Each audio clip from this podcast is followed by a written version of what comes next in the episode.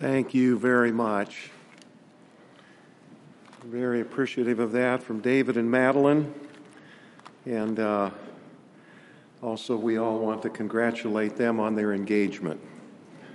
Very, very thankful for that.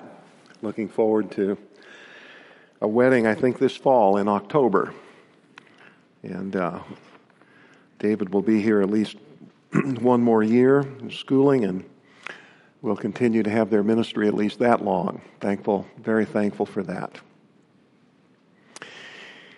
Well, if the men would go ahead and bring our PowerPoint up for tonight, would like to give another installment of our reading together in the Pilgrim's Progress. I don't know how many of you are able to do this or how many of you are uh, perhaps uh, even way ahead of where we are in this. Some of you have told me that you've already finished.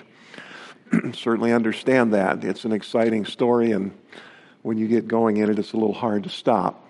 I want to uh, just show you tonight something that was sent to me this week. I thought that was quite good. Anybody know what that is? in Pilgrim's Progress? That's Palace Beautiful. Yeah. And that's something that uh, David and Sarah Rogers' children did. And they sent me those pictures. I thought that was really clever and a wonderful way of having the children involved in things. Thank you so much to the Rogers for sending that to us. This is a. Uh, the opening of a 1727 edition. Of course, the Bunyan published first edition in 1678. I guess you can't see the words. I was hoping that we could see the words on the left hand side of the page there. I can't even see them from this distance. I think I can see them here. but uh, on the left hand, you have evangelist saying, He that overcometh will not be hurt of the second death. Those are words from our Lord's letter to the church at Smyrna. You have a record of it in Revelation chapter 2. But to him will be given the crown of life. I thought uh, that was very appropriate for us tonight as we think of not only our next installment here that we'll be discussing right now, but also even our sermon topic for tonight and what we're doing in our series here. Um, to him that overcometh, he will not be hurt of the second death. Just keep that in mind. The part of the reading that we did this week that I want to call our attention tonight is the part that is portrayed like this. Or in another edition, it's portrayed like that. Another children's edition from, I think, the early 20th century or late 19th century, portrayed like that. Or like that. And here's something off of a modern animated video for children. I've not seen this, but I plucked that out of the midst of it. All of those are artist conceptions of what in the story? Of Vanity Fair. And Bunyan's description of the pilgrims going through that, Christian and faithful, what they encountered there is just really, you know, I'm not aware of anything really in human literature that surpasses it uh, even though it's pretty brief in its scope of description. It's just really a remarkable, remarkable section there. And I want to turn our attention to that tonight and try to answer four questions as we go along with that. And the first is what Bunyan states, what he explains, was the origin of this fair. What he does with this is say that Actually, it goes all the way back in his day, about 5,000 years, is the way he puts that. And he says that its origin was that Beelzebub Apollyon and Legion with their companions, perceiving by the path that the pilgrims made that their way to the city lay through this town of vanity, they contrived to set up there a fair. And of course, what Bunyan is capturing here is the whole theology that is recorded for us in the third chapter of Genesis as to what happened to the creation after the fall. And then Romans 8 explanation of that, that the whole creation was delivered over to vanity, to vexation, to frustration. And so the Spirit of God tells us in Romans 8 something that we just have to accept by faith, but to the ear of God, it all groans and travails together. That is God's that, that is his revelation as to what it is out there. The best of his creation, groaning and travailing in pain together, is the way Romans 8 speaks of this vanity. And Bunyan is picking up on that theology, and then he's saying that Beelzebub, the adversary of our souls, the devil, Satan, recognized that from that point on, even the followers of God, their whole life, were going to have to go the path through the world of vanity. So let's set up a fair. That's the origin of it. Second question What is the merchandise of that fair? Well, at this point, what I want to do is let this reader that some of us are using, let him read this to us. I think that he does a wonderful job with this. So I've got it on my cell phone again, and if the men have the mic up for us, I'll just let him him do this for us tonight. A fair wherein should be sold all sorts of vanity, and that it should last all the year long. Therefore, at this fair are all such merchandise sold as houses, lands, trades, places, honors, preferments, titles, countries, kingdoms, lusts, pleasures, and delights of all sorts as whores, bawds, wives, husbands, children, masters, servants, lives, blood, bodies, souls, silver, gold, pearls, precious stones, and whatnot. I want to pause that. In that particular paragraph, many, many of the things that Bunyan mentions are not in and of themselves sinful. Houses, lands, trades, places, even honors. husbands, children, masters, servants, even gold, pearls, precious stone. it's not that there's something intrinsically evil about those things. Some of the other things in the paragraph there are. But just keep that in mind. And here's the second paragraph.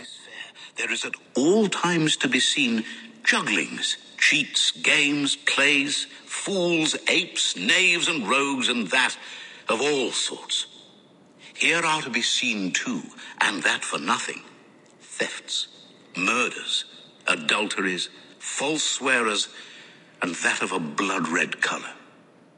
Okay, a little different, little different category of things there. Okay. And as in other fairs of less moment, there are several rows and streets under their proper names where such and such wares are vended. So here, likewise, you have the proper places, rows, streets, namely countries and kingdoms, where the wares of this fair are soonest to be found. Here there is the Britain row, the French row, the Italian row, the Spanish row, the German row, where several sorts of vanities are to be sold.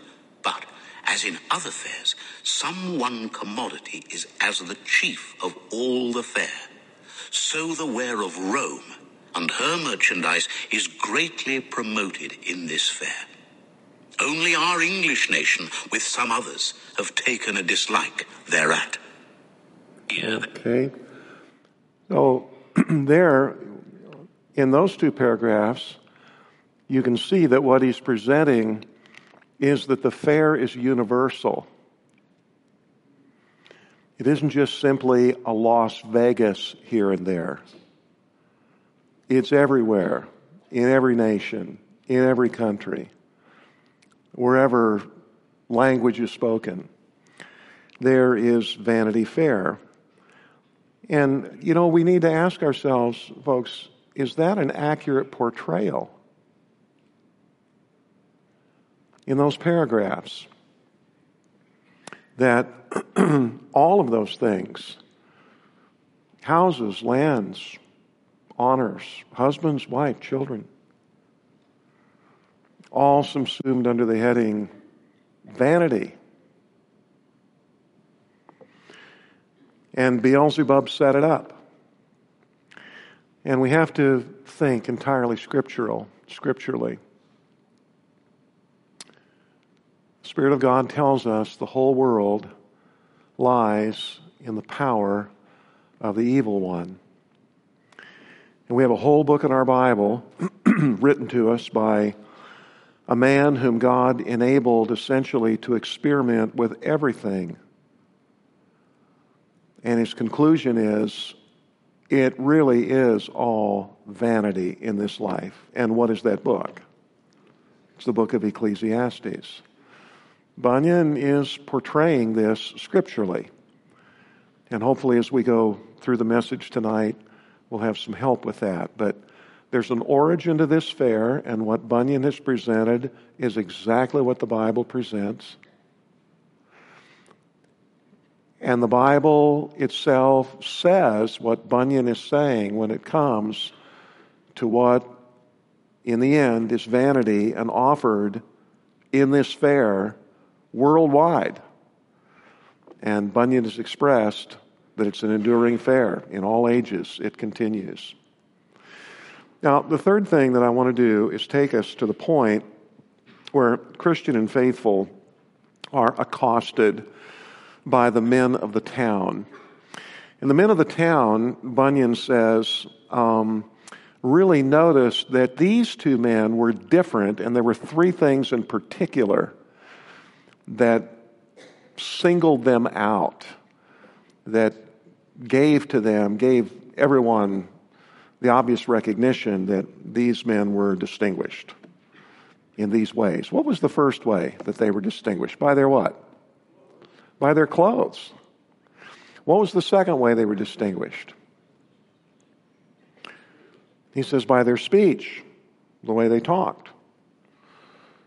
You know that. You're around Christian people. Even the way they talk about the same subjects as lost people do, there's a difference.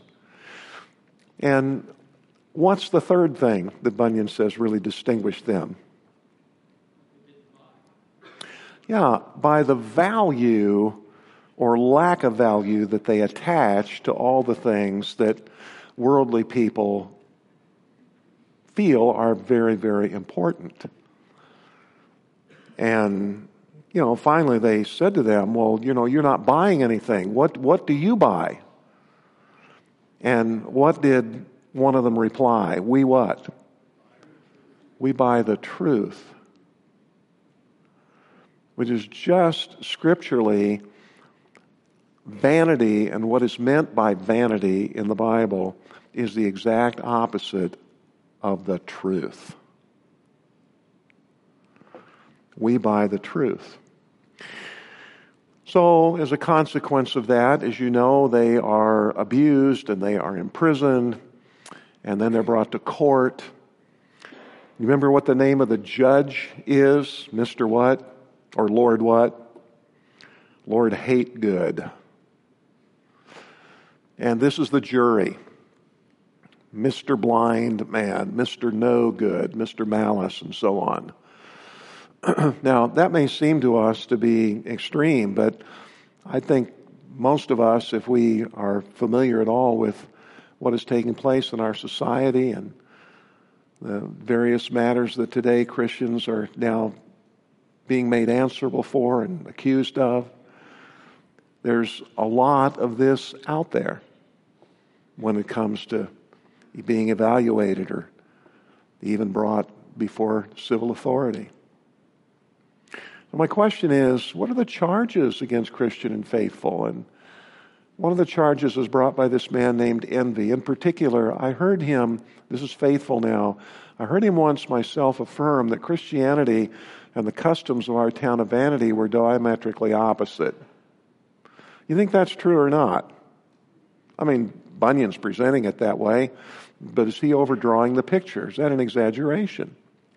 Look at it again. The Christianity and the customs of our town of Vanity are diametrically opposite, and they actually can't be reconciled. Is that biblically true or not? Why then, folks, do we continue right through our Christian lives so often to try to reconcile them? And some Christian people are aware of the folly of that and that they're doing wrong and they struggle with it. What is really disturbing is when it actually becomes a theology that numbers of Christian people actually think that they can produce Bible for.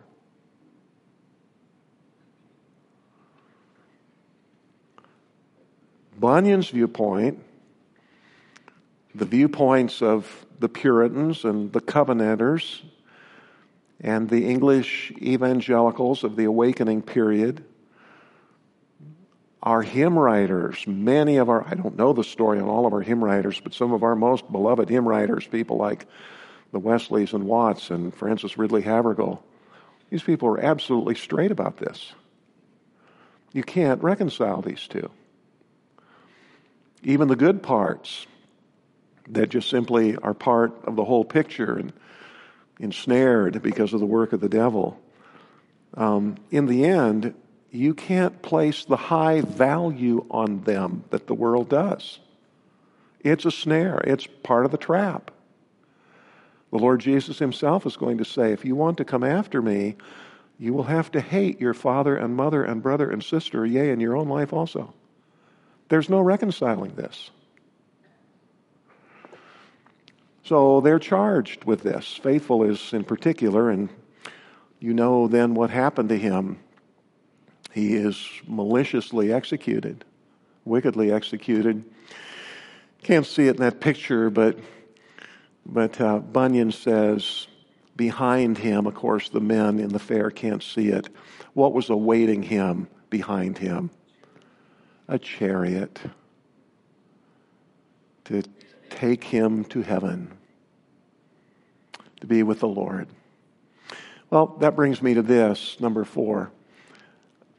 Christian didn't suffer that kind of death and execution. Why not? Well, not because he was a compromiser. This is just the way it is. Read the 11th chapter of Hebrews. All of these victories, and then but some. And from there, that point on in Hebrews 11, it's those who suffered and those who were really abused and those who were burnt and those who died for the faith. What's the difference between the two groups? All these were people of faith. Bunyan again portrays it rightly. He that overrules all things, having the power of their rage in his own hand, so wrought it about that Christian for that time escaped them and went on his way. It's God, it's the sovereignty of God in all of our affairs like that as Christian people. Well, None of us, of course, myself included, knew that this particular reading this week would come in right where it is tonight with reference to our series.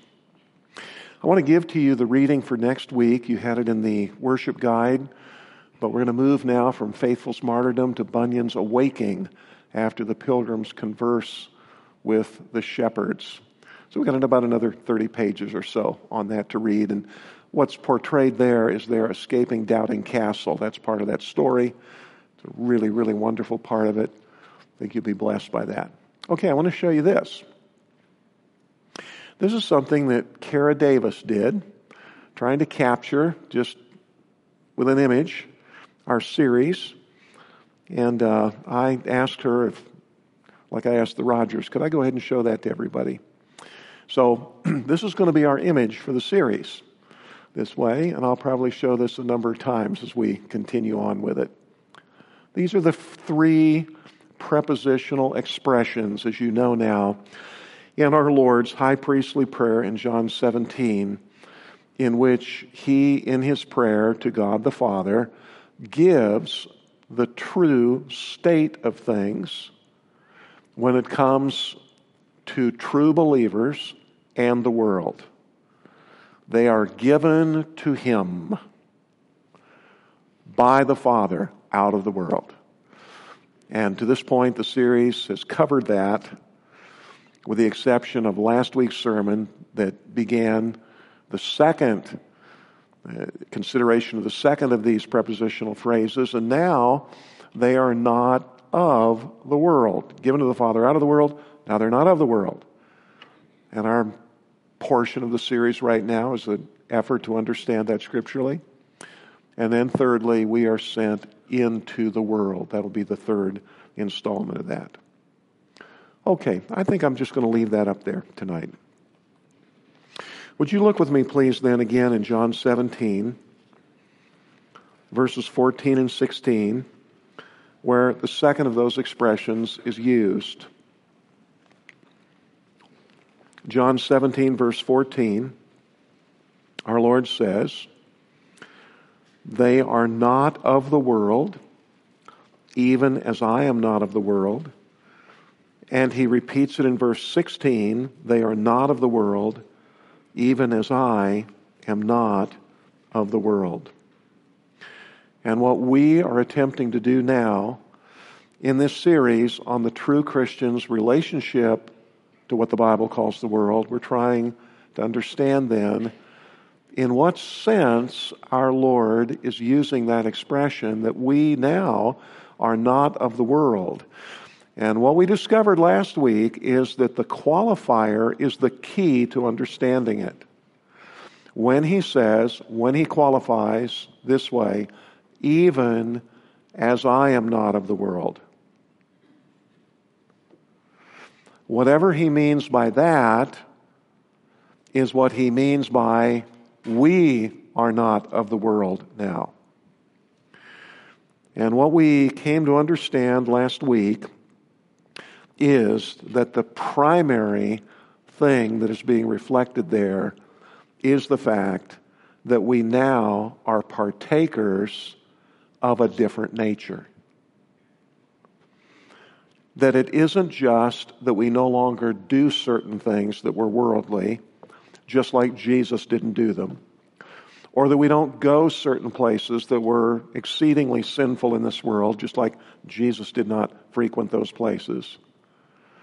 No, what he's talking about is something that is much more the essence of himself and that has become our essence, as it were.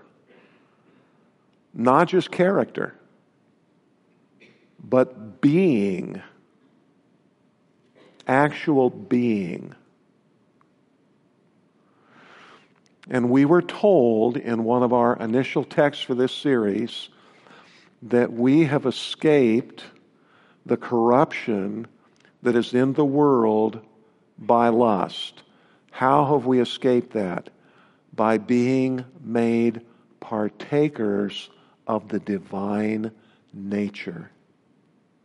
2 Peter 1 4. Listen to it again.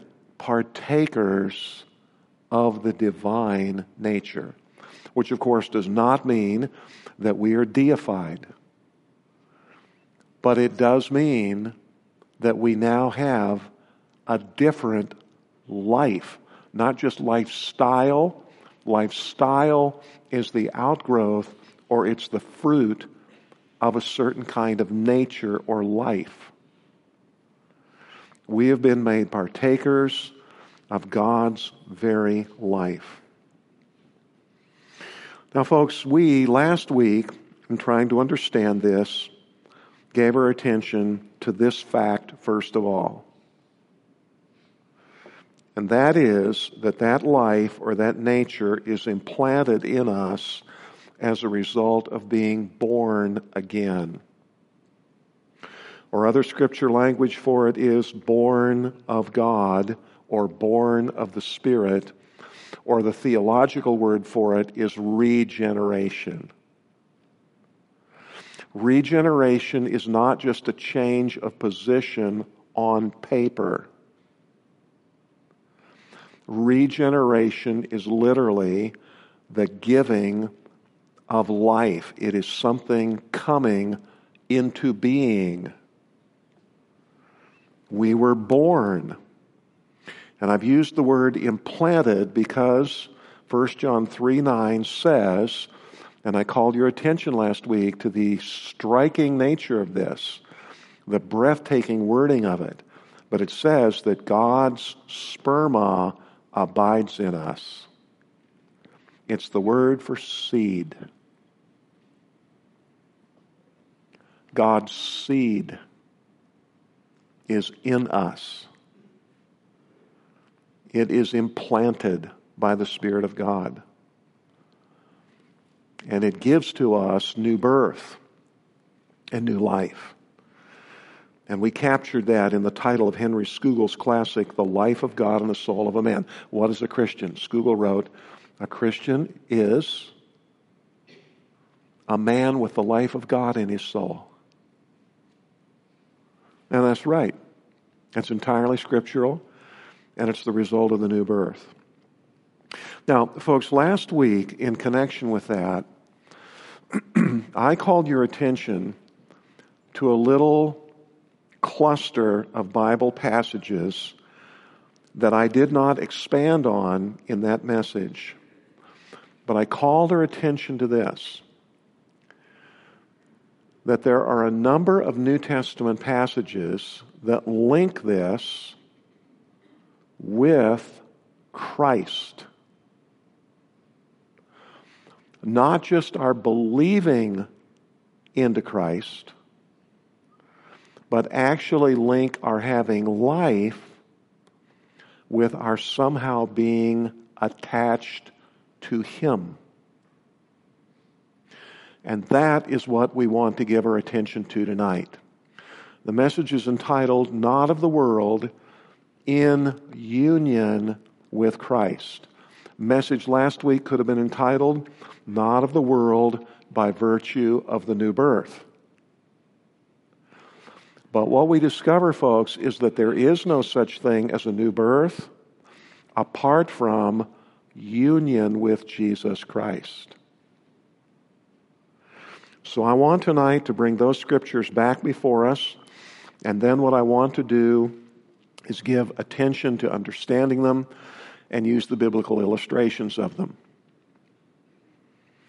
This matter of our being made partakers of the divine nature is the primary sense in which we are no longer of the world. It happens by virtue of the what?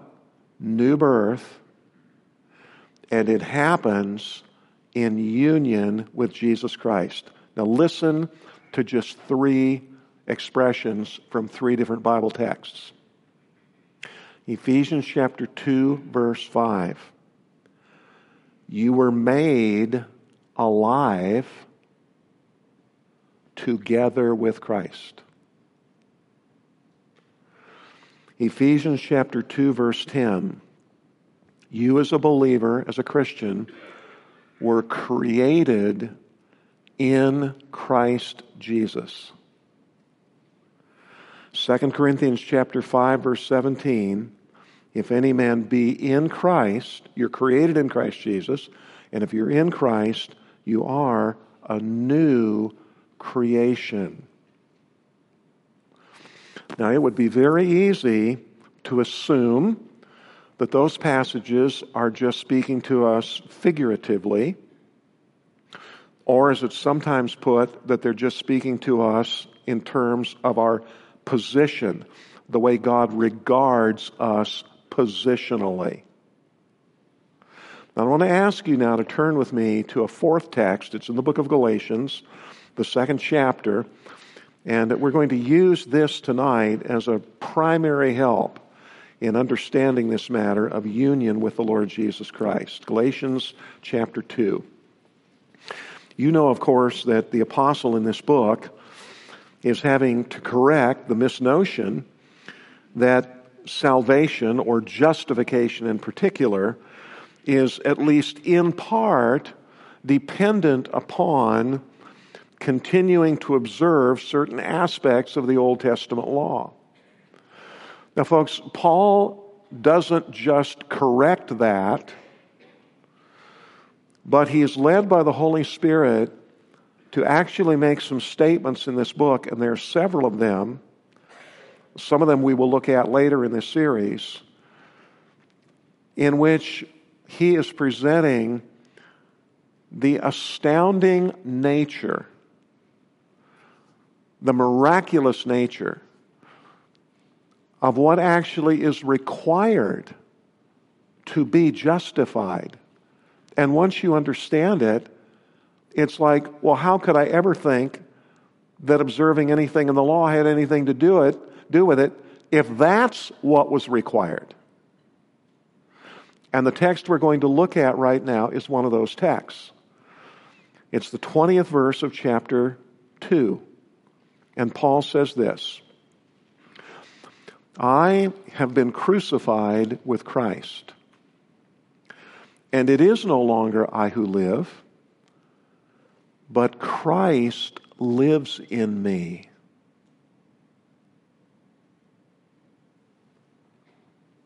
Christ lives in me. Now, that doesn't mean I no longer live, because look at the next phrase. And the life which I now live in the flesh, I live by faith in the Son of God, who loved me and gave himself up for me. Now, the primary reason that I've chosen this text tonight to really help us with this matter of understanding how our union with Christ or our attachment to Christ is the thing that is absolutely necessary even for regeneration. Is because in this text, we have the two aspects in which the Bible speaks of our being united to Him. They're both in this verse. The first of those aspects is reflected when Paul says in verse 20, I have been crucified with Christ. The Apostle Paul was not crucified.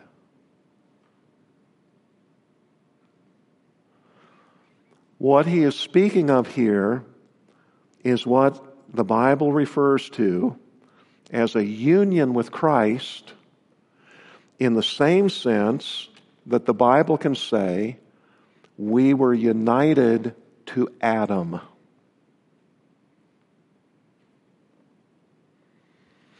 And what it's talking about is what theologians refer to as union in a federal sense federal union.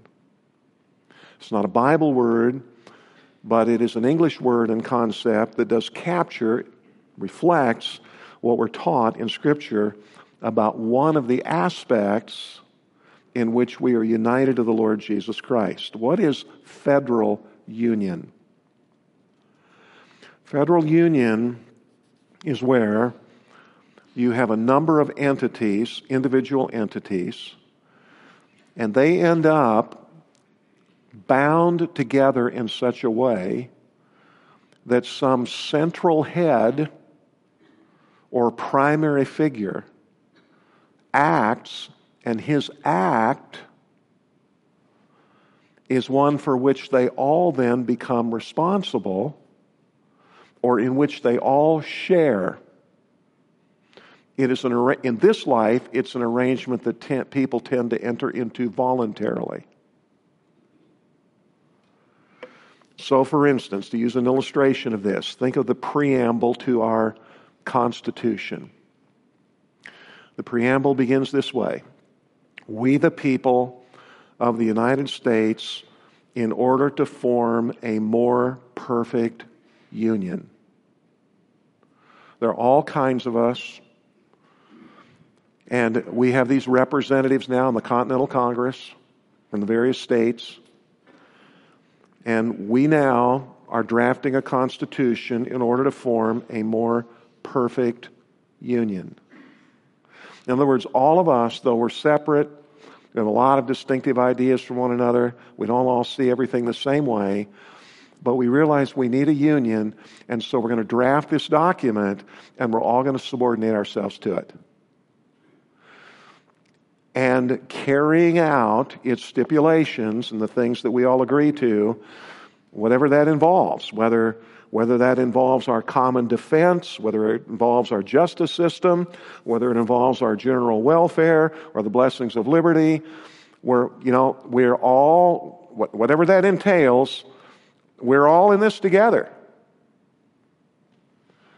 That's what federal union is. Now, folks, the key passage in the Bible about this arrangement is in the book of Romans. We're not going to turn there, but it's the fifth chapter. And beginning in the 12th verse, the Spirit of God is explaining to us how it can be that what Jesus Christ did can affect all of us. Because the language all through the first 11 verses is that all of this wonderful justification and peace with God and all these other blessings are for us in Christ or with Christ. So you look at that language and say, how can it be that somehow we're united to Him so that what He did and what He gives, so, you know, that one man affects all of us? Verse 12, Spirit of God says, This is no new thing. This has been done before. This is just the way it was with you in Adam. What that one man did affected all of you. And in verses 12 through 19, in that fifth chapter, the Spirit of God goes back and forth paralleling that. It's a hard section to understand. And if you feel like it's difficult, Peter even said, Paul writes some difficult things. And he said that those who are unlearned actually twist those things. So you have to proceed very carefully through that section, or you could, you could err and go wrong very easily. But I want to read to you the two verses toward the end where this parallel is most clear. Just listen to it as through the one transgression, that was Adam's, there resulted condemnation to all men. Would you agree with that? Okay. Even so, even so, through one act of righteousness on the part of the last Adam, Christ, through one act of righteousness, there resulted justification of life to all men. Would you agree with that? Like the one, so the other. One man acted, we were all affected. The second man acted, and we can all be affected. Justification of life. Listen to it again. Next verse. For as through the one man's disobedience the many were made sinners, even so through the obedience of the one, the many will be made righteous. This is federal union that the scripture is speaking of here. Now, now that we've got that concept in mind, what do you do with this statement? I've been crucified with Christ. No, you weren't, Paul. Not literally, not experientially. Truly, clearly, he's got to be speaking positionally or federally. He's got to be speaking of his having become united with Christ in his death in the way God regarded Paul. God regarded Paul as having been crucified when Christ was crucified. Listen to this 2 Corinthians 5, verse 14. One has died for all. Yeah, but have you ever looked at the second part of the verse? Therefore, all died. One has died for all. Therefore, all died. It's what Paul is saying in Galatians 2:20. I've been crucified with Christ. Listen to what he says in Colossians chapter 2 verse 20. He says to those believers, "You died with Christ." Now folks, the Bible goes right on and uses that language of our position with Christ when it speaks, for instance, of our having been buried with Him. And also when it speaks of our having been raised up with Him. You were buried with Him through baptism, Colossians 2:12. In which you also were raised up with Him, Colossians 2:12. God raised us up with him. Ephesians 2 6. Now get this one. And seated us with him in the heavenly places in Christ Jesus. I'm looking at you. You're seated here tonight. Bible says you're seated up there. Which is it? You seated here or seated there? And the answer is, oh, you're not following. You're seated here. Are you seated here? Are you seated there? And the answer is, yes experientially, in actuality, literally, you're seated right here on this property tonight. Positionally, because you are united with Jesus Christ in this federal way, you are, as God regards it, you are seated with Christ Jesus in heavenly places. Now, folks, that is the legal sense in which we're joined to Christ. Federal union is a matter of something that the law of God, the righteousness of God approves, it supports it. It's a legal union, a positional union. Okay.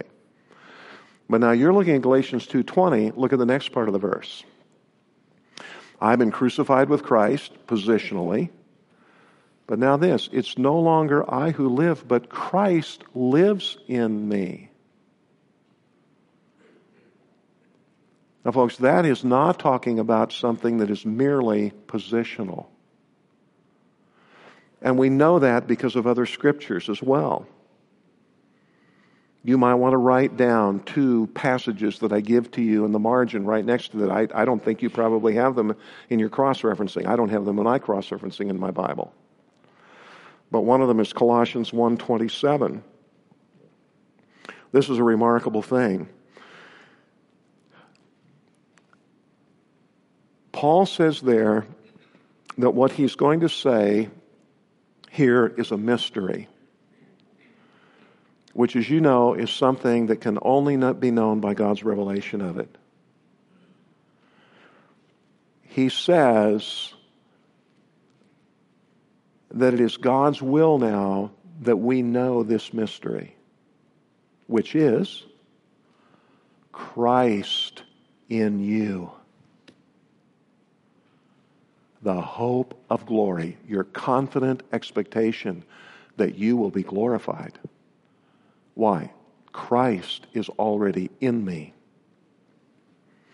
And our Lord Himself, in that 17th chapter of John and the 23rd verse, that's another verse you may want to write next to this verse in the margin of your Bible. In our Lord's Prayer, this is what He said I in them and you in me, that they may be perfected in unity. I want to ask you a question tonight. Listen to it again. I in them, and you, God the Father, in me. Was God the Father literally in Jesus Christ? Or was that just something that in God's mind, he regarded it that way. Yes or no? Do the members of the Godhead mutually indwell one another? Yes. Now, folks, just like that, you in me, he says, I in them, so we may be perfected in unity. It's very, very important to understand this. I found a statement in Wayne Grudem's Systematic Theology in which he just makes a statement. It's important to maintain on the basis of these verses that there is a real personal dwelling of Christ in us.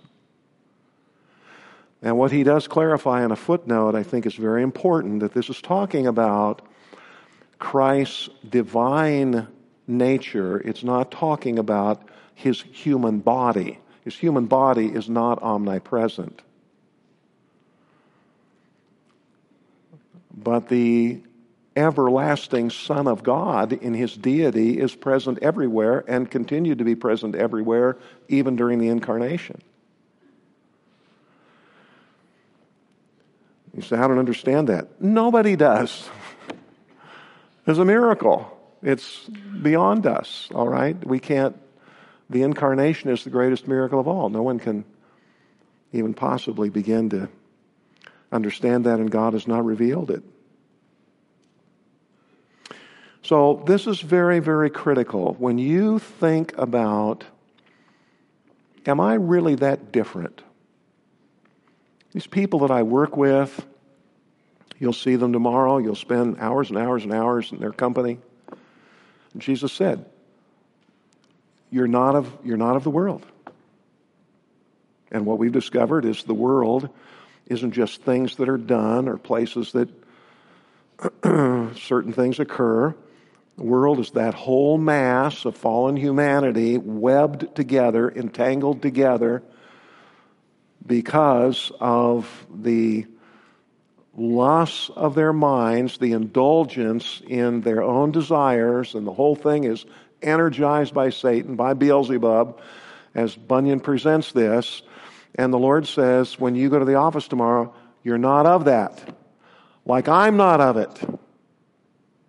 Lord, what do you mean by that? You're not of that nature.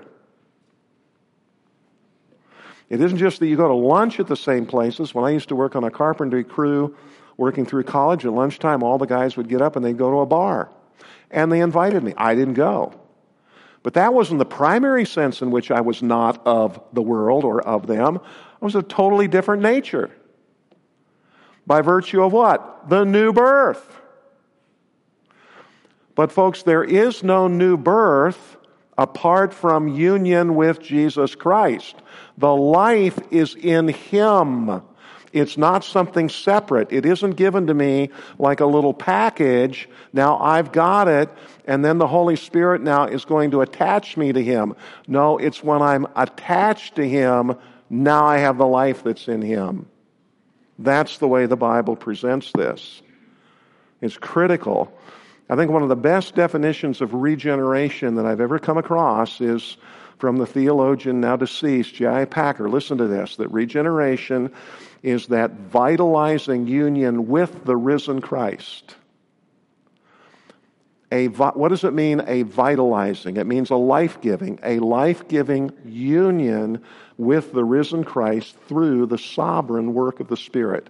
I'll say that again. Regeneration is the vitalizing union with the risen Christ.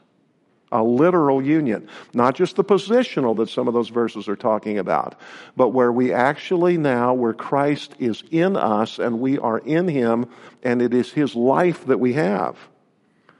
Vitalizing union with the risen Christ through the sovereign work of the Spirit, so that I'm a partaker of the divine nature.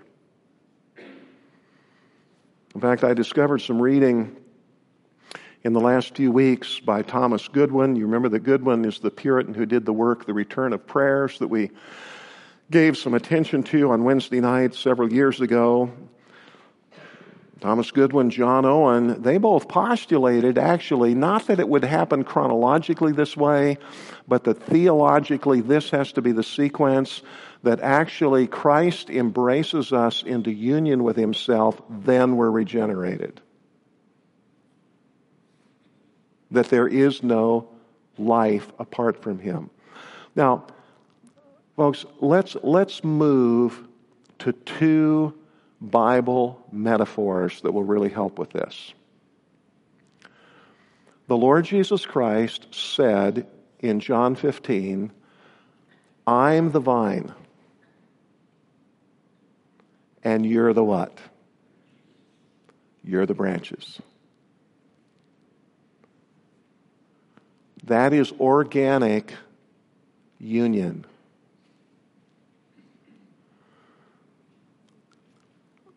How, how do I have life as a branch? When we think about this, when we conceive about this, this is important. Do we conceive of ourselves as living branches who then get attached to Jesus Christ? We, we were born again disattached from Christ. Now we're born again and we have life, and now we're attached to Christ by the Holy Spirit. You can see how critical it is to have right conception about this. That the Bible's presentation of the facts are there is no life outside of Christ for anyone. You have to be in Christ to be alive. You are no living branch if you are not attached to the vine. It isn't that the Spirit of God makes living branches and then He grafts them into Jesus Christ. It's that people are put into Christ and Christ's life then is their life. And that's what the Lord Jesus teaches in that passage that then attached from, disattached from Him, you can do nothing. The other great metaphor that you have about this is the head and the body. And you know, without the head, there's no life in our member. I mean, this is a gruesome illustration, but, you know, behead me. The life is gone from every one of my members. It isn't that the Holy Spirit made me a finger and then he put me on the body. It's the somehow in the mystery of the miracle my being attached to Christ and given the life of regeneration, being made a partaker of the divine nature, they're all one. They're one. And in just a moment, I'll try to illustrate how significant that is for us in our series. Now, folks, that brings me to this as another major point tonight. First major point is that this matter of being a partaker of the divine nature occurs as we are united with Christ. And we are united with Him scripturally in two ways federally and organically, vitally, in a literal, life giving, and I have to use this language, it's right, life sharing way. He in us, we in Him. The Lord Jesus Christ literally living within us as the Spirit of God indwells us. Now, secondly, this new life, when this happens to a man or a woman, that new life, here's maybe a way to, to think of it, makes a new use of all my members. My members are the same.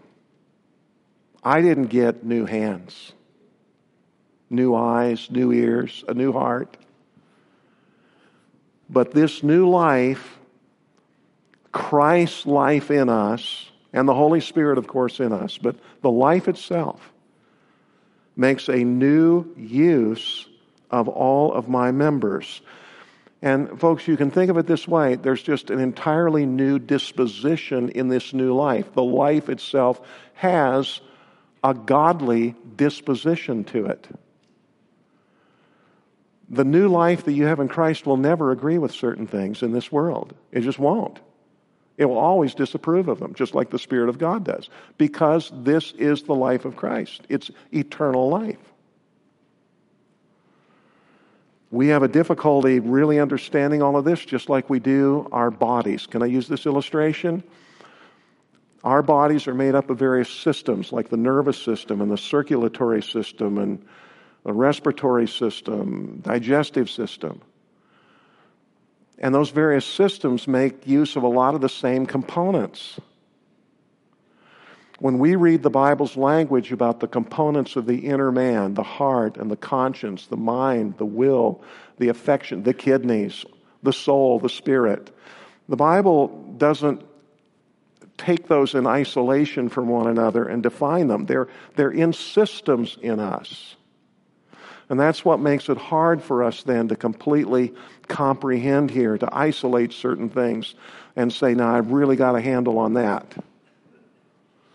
So when I say the life that is in us disagrees with the world, I'm not by that dismissing at all the indwelling of the Holy Spirit or the indwelling of Christ minimizing any of that. I'm just saying that all of that is working together in me as a new creation in Christ Jesus. It isn't just that the Spirit of God indwells me and He disapproves of certain things. It's that the new nature that I have in Christ, that nature disapproves of certain things. It'll never be satisfied. For instance, it's that nature that hungers for the Word of God. It isn't the Holy Spirit hungering for the Word of God in me, it's my new life hungering for the Word of God in me. And that same new nature just simply can't feed on certain things. And there's a great change then that is made in the way that disposition in that life views everything. For instance, here's an illustration. Take a man who, before he came to Christ, loved to party to drink, to laugh, stay up late into the night, dancing to sensual music, gambling a little bit, boasting a little bit, flippant, confident, admiring and being admired. The life of the party. That's the way that fella looked forward to what the world calls the weekend.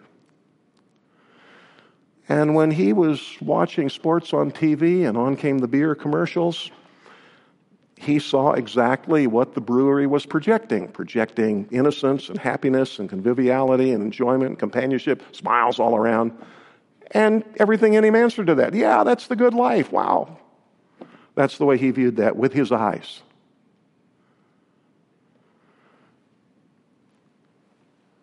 But if that man is born of the Spirit, and united with the living Christ so that Christ now lives in him and he in Christ. Those same physical eyes see those commercials completely differently. It isn't just the Holy Spirit sees them, the man sees them differently. And it isn't just that he sees them differently because he went to a series at church on what worldliness is, and they had 10 things that Christians don't do. They don't drink, they don't smoke, they don't chew, they don't run with girls who do. And he, you know, he got all that in his head, and so now he sees the commercials differently. It's from the get go, there are a lot of things that just right away, he just has a totally different view of. So now, with those same physical eyes, when he sees those commercials, what he sees is the deception of the whole thing. The emptiness. What a fool I was. What a danger I was in. It all looks now like muck and mire. That, folks, is the result of new life. That new life makes use of the same members of this body in new ways. And it is one of the surefire ways you know you now are really a child of God. Because you are not of that world anymore, just like Jesus was not of that world at all. I brought a few things that I want to show you tonight. I had to bring them in my briefcase, so I'm going to set this up here. This is a this is a candlestick that is made out of olive wood and that we purchased in Bethlehem. It's beautifully carved and beautifully lacquered. I have it in my study. We have a number of those in the house, really, and have a little candle in it. This is a gavel that Frederick Wagner made for me when I became the senior pastor of this church. He made it laminated out of, uh, it looks to me like it's maple and walnut. Beautifully carved. And his anticipation was that when there were business meetings, that I would do the gavel, which I never have. He made one for Pastor Boyd, too. Pastor Boyd did use it a few times, and he dented the old pulpit, so I never did that. Okay. This is a little enclosure with three carved wooden balls in it and all these links in the same chain. That's all out of one piece of wood. And that was done by Malcolm Evans in our church. A lot of skill involved in that. And this is a hard piece of English oak that is hundreds of years old. This came from the rafters of a historic building in the little town Chipping Sodbury, just four miles from where William Tyndale was the tutor of the two sons of John Walsh at Little Sodbury. This is from that same period of time has these hand forged nails in it. When Linda and I were there several years ago, they were uh, they'd had the roof off of this house and they were having to repair a lot of things and they had some of these timbers down. And I called up and asked the fellow if he'd cut me the end of one of them off, and he did. And so that's my little bit of William Tyndale in my house. Okay. But that was there for hundreds of years. Got one more thing to show you. This is a pen, a fountain pen that someone made for me, and it is wood. Now, folks, what all of these things have in common is that they are wood. They once, all of them, were living. They were all attached to plant life. Now they're disattached, some of them for centuries. Here's what I want to point out none of these are instruments of evil. None of them. Beautiful and refined, clever, skillful, law abiding, law keeping, sturdy, dependable, enduring. But they're all lifeless. You can take that, I can't, but you can take that and pen a Pilgrim's Progress that people read for centuries, or you can pen a great novel or factual article or beautiful music, compose something that a symphony would play with a thing like that. Now, folks, the Bible's explanation of everything is this all those people out there that, that are like that. They're refined, they're beautiful, um, they are skillful and clever, they are upstanding in the community and stand for law and order. They are dependable and enduring. Yeah, but they're all dead.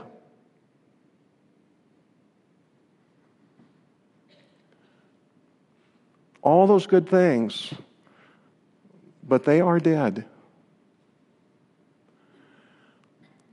What would it take for them to have life? A miracle. for them to ever be what they once were, as God intended it in the beginning, somehow they would have to be reattached to that plant, to that tree. You know, it isn't that they would come alive like Moses' staff became a serpent. It won't come alive. God's way would be to attach them again to the living plant, the living tree.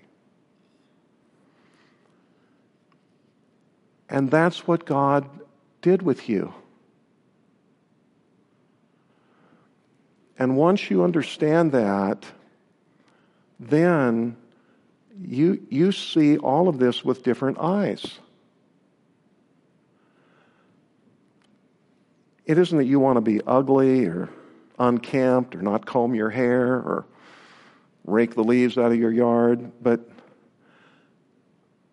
you, you look at the whole effort to be beautiful differently. You, you see it differently.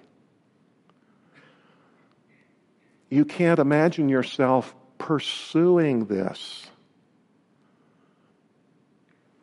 to look more and more like that, or to be exceptionally talented in something that's the world's amusement and not a sinful thing, but just, you know, it's what they give all their time and attention to become skillfully doing, but it's just, it, that's all it is. You admire it, but that's not the life I want to have or the time and attention I want to give.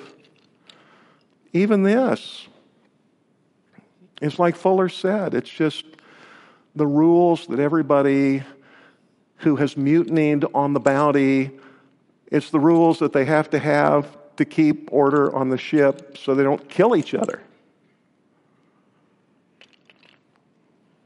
Even that. Even that.